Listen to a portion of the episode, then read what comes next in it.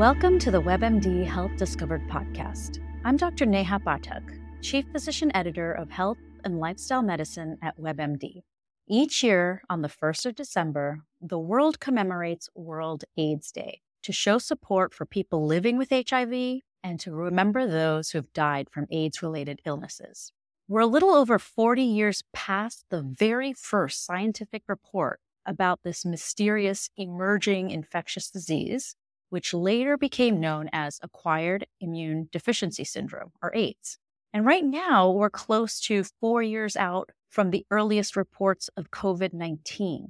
Even with major differences between the two viruses, there are a lot of interesting pieces to look at when it comes to how society, communities, medicine, science came together, and in some ways didn't come together to combat some of the same problems. Finding a treatment, developing vaccines, looking for a cure, all of the misinformation we're dealing with, stigma. So today, I'd love to talk about what we can learn from over forty years of work with H I V. Being diagnosed with H I V or AIDS has a very different meaning than it did just two decades ago. An H I V diagnosis no longer means you'll have a compromised lifespan. So today we'll talk about what got us here with H I V, what's next, what's the potential to eradicate the disease altogether, and what can we learn from our experiences with H I V, with COVID nineteen, to come together to face any new infectious disease risks. First, let me introduce my guest who will guide us through this subject, Doctor Michael Saag. Doctor Saag is a physician and prominent H I V/AIDS researcher at the University of Alabama, Birmingham. He is a professor of medicine and infectious diseases at the University of Alabama, Heersink School of Medicine. Doctor Saag has participated in many studies of antiretroviral therapy, as well as novel treatments for opportunistic infections. He's published over seven hundred articles in peer-reviewed journals and directed the first in-patient studies of seven of the thirty antiretroviral drugs currently on the market. Welcome to the WebMD Health Discovered Podcast. Oh, it's great to be with you. So before we jump into my questions, let's start with you. I'd love to ask about your health discovery. What was your aha moment that shifted your focus to studying H I V/AIDS? Yeah, for me, it was around nineteen ninety-two. We had been dealing with this infection for over a decade, and we still didn't understand what was causing the immune deficiency. It seemed like somebody got infected with the virus. We could measure P twenty-four antigen, which was a marker of the virus, but it seemed to go to non-detectable status only to pop up later. So it wasn't clear how the immune system was being damaged. In June of nineteen ninety-two, I got a phone call from Jeff Lifson at Redwood City, California, Gene Labs, and he described a process whereby he could quantify viral load using P C R. That was not possible before. I sent him some samples, about eighty of them, of all different stripes of H I V infection and some people who were not infected. Four weeks later, the results came back. The people with acute infection had huge amounts of virus in the millions of copies. Those who had asymptomatic infection was two to three orders of magnitude less. Those with advanced AIDS started approaching a million copies or so. And what was really important was that the virus was detectable at every stage, no matter when the person got infected. In other words, they could be asymptomatic or they could be advanced AIDS, and you could still detect the virus. And it was clear that the virus was replicating daily, and that onslaught of replication was really what was causing the immune deficiency, and the recognition that if we could stop that process, we might be able to get H I V under control. And that's, in fact, what actually happened.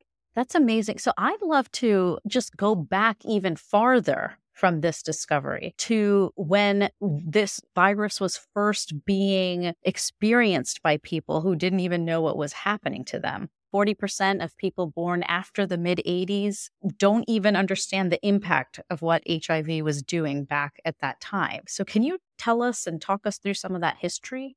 Sure. So back in the seventies, individual folks were coming in with this mysterious illness. Typically, they were young men. They'd arrive in the E R with a weird opportunistic infection, but it only happened sporadically, a case or two at different emergency rooms all over the country. Nobody quite knew what it was, but it didn't reach the level of awareness until nineteen eighty to eighty-one. And then all of a sudden, there were so many people coming in, it couldn't be ignored. Shockwaves went out mostly through the gay community because people started having friends coming down with this disorder. And a lot of them over the next six to twelve months after they became sick were dying. So for those who didn't live through that era, I think the best way to imagine it was think of your five closest friends in life right now and imagine three of them had become sick with this new strange disease and died. Three of your five closest friends are now dead, and you knew that you might be next. It was a horror story for patients. It was tough on physicians, much like we all struggled through COVID. As it emerged, we didn't know quite what to do about it. It's that kind of feeling. It was a really dark time. Imagine taking care of people, not knowing what in the world is going on and trying to get them through the opportunistic infection or whatever it was, and just scratching your head, what is happening here? It doesn't make any sense. These are otherwise healthy twenty-five, thirty, thirty-five-year-old people, and they're getting these horrible diseases that were killing them. So it was a nightmare. And if we relate it to COVID, it was days after the first cases were reported or just were emerging from some reports out of China that we knew the virus. And not only that, within a couple of weeks after the structure of the virus was reported in January twenty twenty, the first candidate vaccines were being prepared. We don't even have a vaccine against H I V now. And in eleven months, we ended up with a vaccine against COVID. So dramatically different. Can you tell us a little bit about that transition where H I V went from a death sentence to now a chronic condition? Well, I started off the episode here talking about viral load, and that was, to me, the inflection point, because now we not only understood how the virus causes disease, but we got a strategy, a game plan, that if we could stop replication of the virus, that would help people come out of the threat of dying of AIDS. And that's precisely what happened. So we started using viral load in nineteen ninety-three to test the new medicines, learning that in combination, using more than one drug at a time, we could suppress the virus to really undetectable levels, meaning we shut down replication for good. And what happened then is that it's like the immune system woke up, and we had learned that the virus is being produced at one to ten billion copies per day. That onslaught every day caused immune suppression in the immediate moment. You take that onslaught away, and the immune system wakes up. And you and I would know this as sometimes IRIS, the immune reactivation inflammatory syndrome, where the immune system gets awakened so much that it starts to attack stuff that it had fallen asleep and sort of let happen. Four to six weeks into the treatment, you'd start seeing this IRIS syndrome. But the point is that with the virus suppressed, the immune system now can function relatively normally. And so we now see that as long as people are on their therapy, their viral load is suppressed to the fullest extent with usually two or three drug therapy, they not only can live a normal lifespan, as you alluded to at the beginning, but they don't transmit the virus to other people. So it's a huge two for one. So when I see some patients today who are newly diagnosed and they come in and they're questioning whether they should be on the medicines, or maybe they're in three or four months and they're not taking the medicines, I just calmly but firmly say, let's throw ourselves back into the nineteen eighties and imagine that we were living in that time, because I did live at that time with patients. And I asked myself, what would that patient in nineteen eighty-seven, what would they give to have access to these medicines today? And they would give anything for that. People were desperate. And now that we have those available, it is a miracle of sorts that we are able to prevent AIDS, control H I V, and let people live normal lifespans. I'm basically an internist in my practice now. I'm not really an I D doc because everybody's H I V is well controlled for the most part.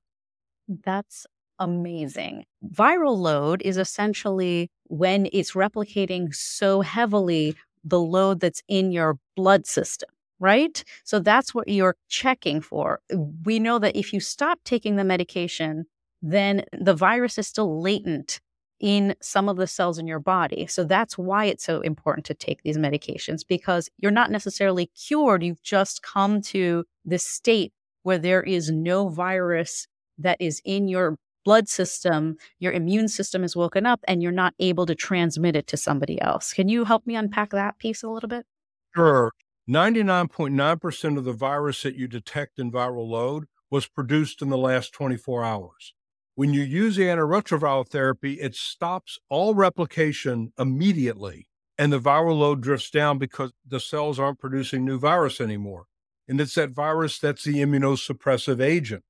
As you allude to, though, even though you're taking that medicine every day, there's less than one percent of the virus that's hiding out inside of cells in a latent state. And when you take the treatment away, the antiviral therapy away, that latent virus is like an ember that can reignite the fire. And within several weeks, boom, they're right back to the same viral load roughly that they had before. And then the damage starts to happen again. So that's why the daily administration of the medicine is critical to maintaining. In the future, we're going to have longer acting medicines, already have some now, maybe a sub-Q injection every six months. So you don't have to take a pill every day, but that's where we're headed. But that's why taking the medicine every day is so important, because when you stop, the latent virus is an ember that can reignite the flame. That's a great, great analogy. So I'd love to ask you about the concept of U equals U. So undetectable equals untransmittable. Can you tell us a little bit about that?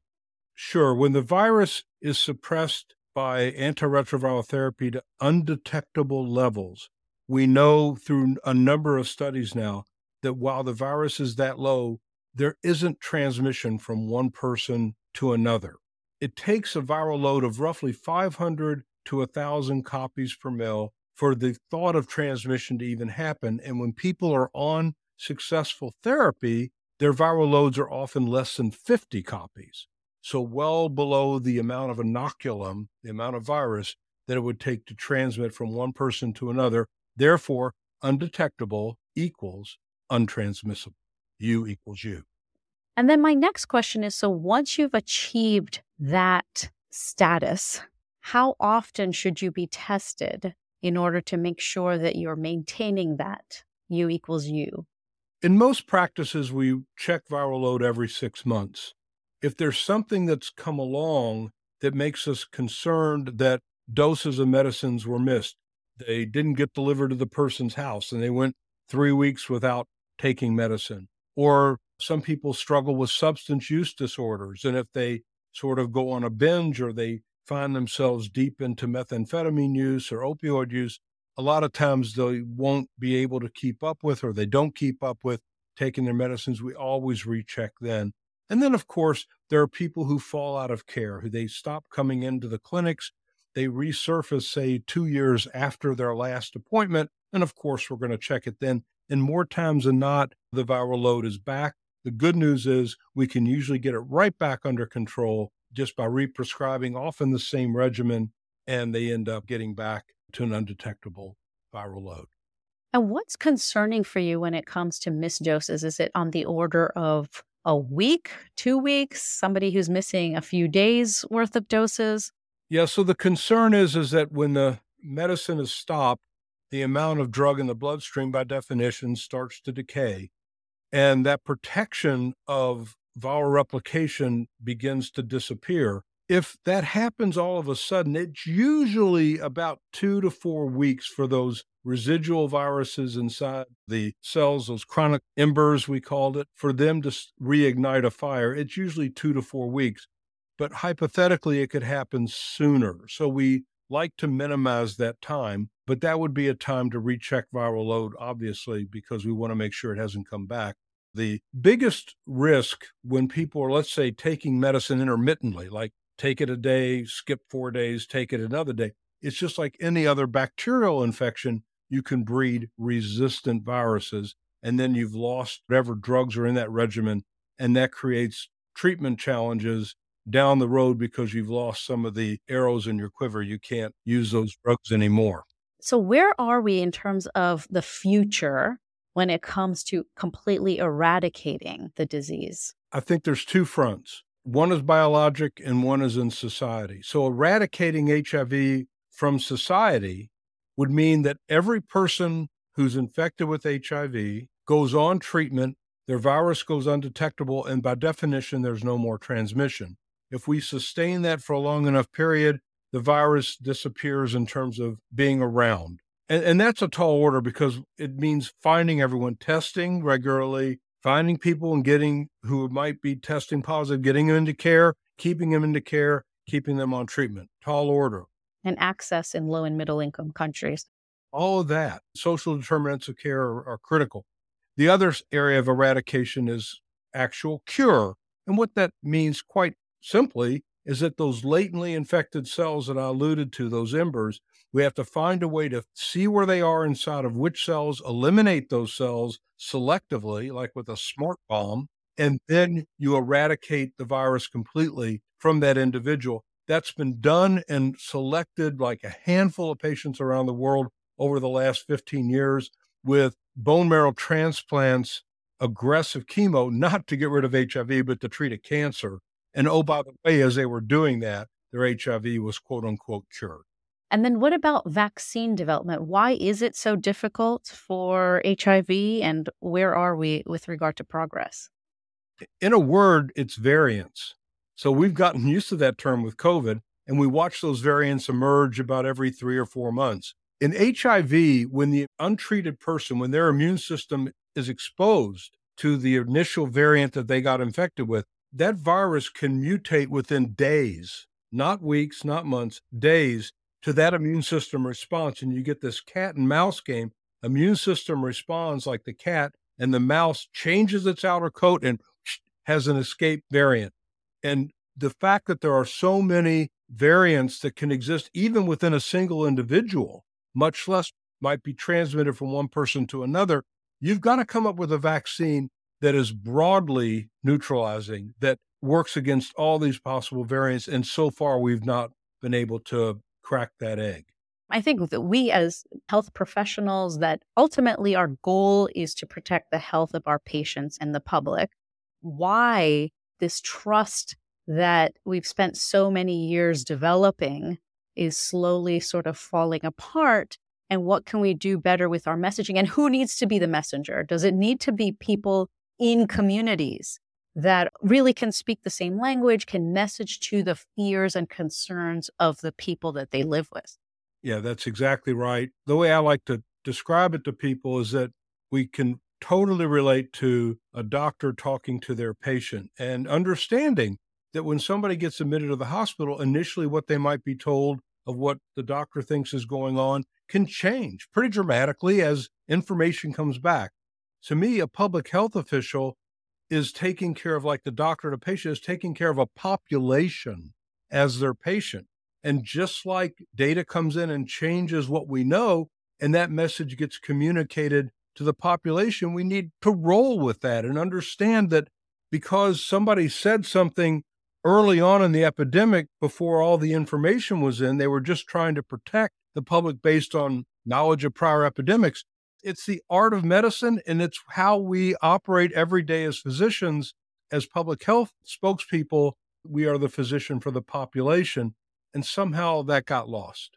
Wow, I have learned so much about where we came from, how we got here, and what we need to learn about ourselves and trust in science for future infectious diseases, because this is not going to be the last time that we are going to experience a, a worldwide new emerging threat. Absolutely.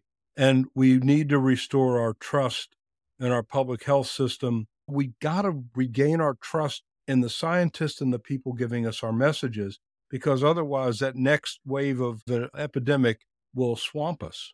I really thank you so much for your time. And as I close this episode, I'd love if you could give us a few bite-sized action items to empower our listeners to make any sort of small sustainable change in their life based on all of your learnings? I would say, number one, listen to public health officials. They are not there to trick you. Just like your doctor's not there to trick you when you go in for care, the public health official is also like the doctor of the population. Number two, monitor yourself for symptoms. If you have symptoms, get tested and find out what you're dealing with. And finally, celebrate the science. Celebrate the fact that we have all these advances. Took forty years to get H I V under control. We can get COVID under control in one-tenth, one-hundredth of that time, actually, if we really put our mind to it. Thank you so, so much for being with us today. We've talked with Doctor Michael Saag about H I V, the history, how it relates to COVID, and what we can learn from the forty-year experience we had with H I V to protect ourselves today from new and emerging infectious disease threats. Number one lesson, listen to your public health professional, because just like your doctor is trying to take care of you in the exam room, your public health official is trying to take care of everyone in your community. I love that. Thank you for that analogy. To find out more information about Doctor Saag, check out his book, Positive, One Doctor's Personal Encounters with Death, Life, and the U S Healthcare System. For more information about H I V, please check our show notes where we'll have links to information on WebMD. Thank you so much for listening. Please take a moment to follow, rate, and review this podcast on your favorite listening platform. If you'd like to send me an email about topics you're interested in or questions for future guests, please send me a note at webmdpodcast at webmd dot net. This is Doctor Neha Pathak for the WebMD Health Discovered Podcast.